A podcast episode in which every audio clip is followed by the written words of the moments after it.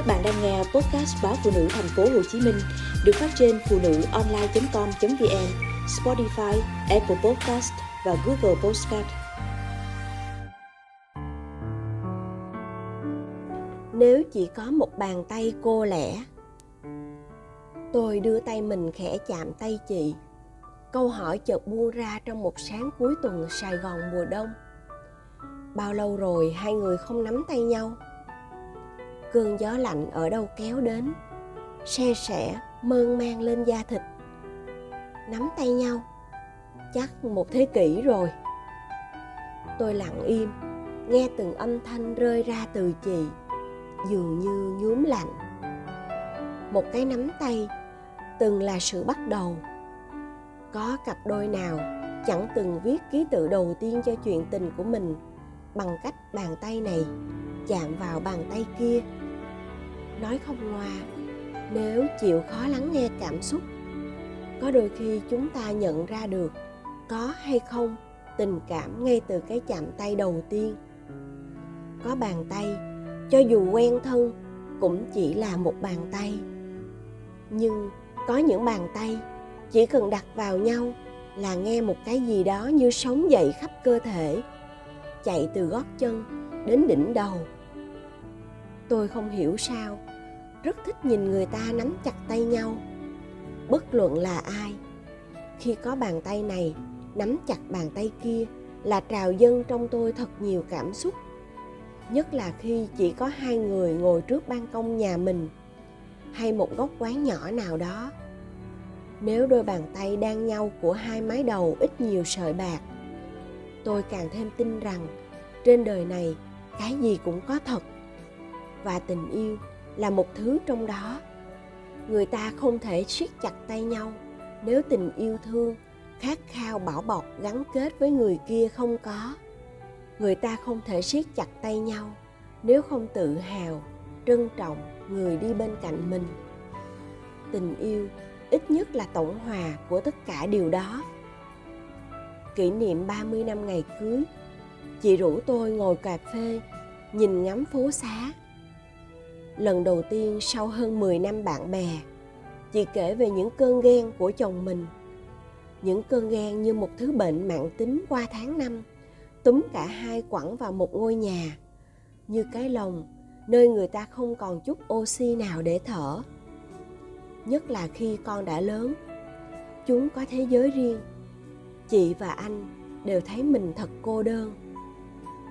Tôi không sao ngăn được ý nghĩ muốn nói với chị lần nữa, hãy thử nắm tay nhau.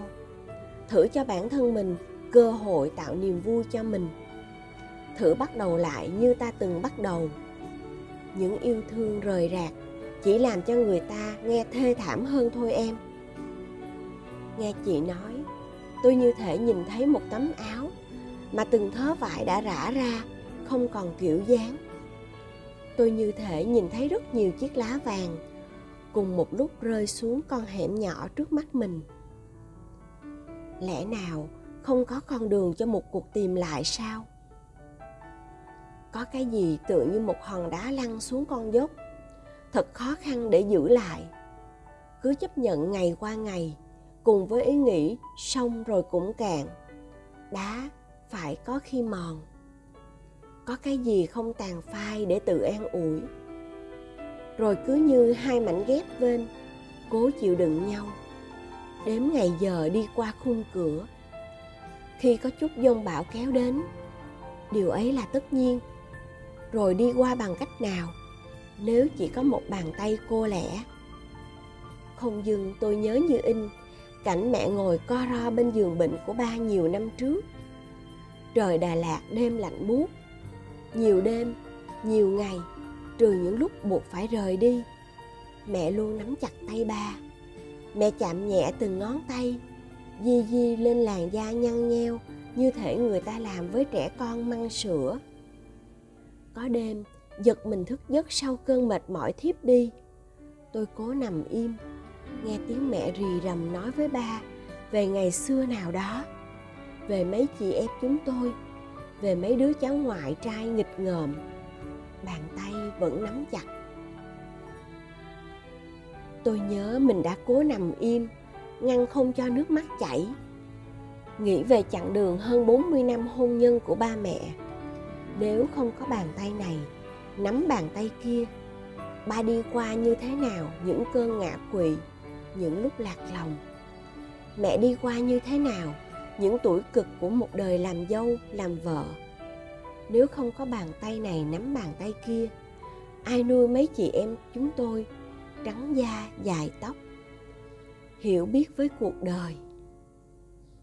Tôi nhớ mình đã len lén thử tự nắm tay mình, nhìn làng sương mù cao nguyên mờ mờ ngoài khung cửa phòng bệnh. Nghĩ đến chiếc áo ấm dày thế này, liệu có thay thế được một bàn tay thương yêu qua tháng năm? Suốt một thời tuổi trẻ cho đến bây giờ, tôi nghe nói nhiều về việc tình yêu không là gì cả, so với ba mẹ, con cái và kiến thức, công việc, tiền bạc. Có thật như vậy không? Tôi đã từng không biết nói gì khi nhìn bạn mình chảy từng sợi tóc, rụng đến đâu, nước mắt chảy đến đó. Cũng như đã từng không thể ngăn mình thôi cầm gương lên một ngày hàng chục lần để soi rõ vết loang lỗ trên da đưa bản thân đến tình cảnh phải chọn lựa cái này mà không phải cái kia. Kiểu gì không đau lòng. Nhất là khi chỉ ta đối diện với mình.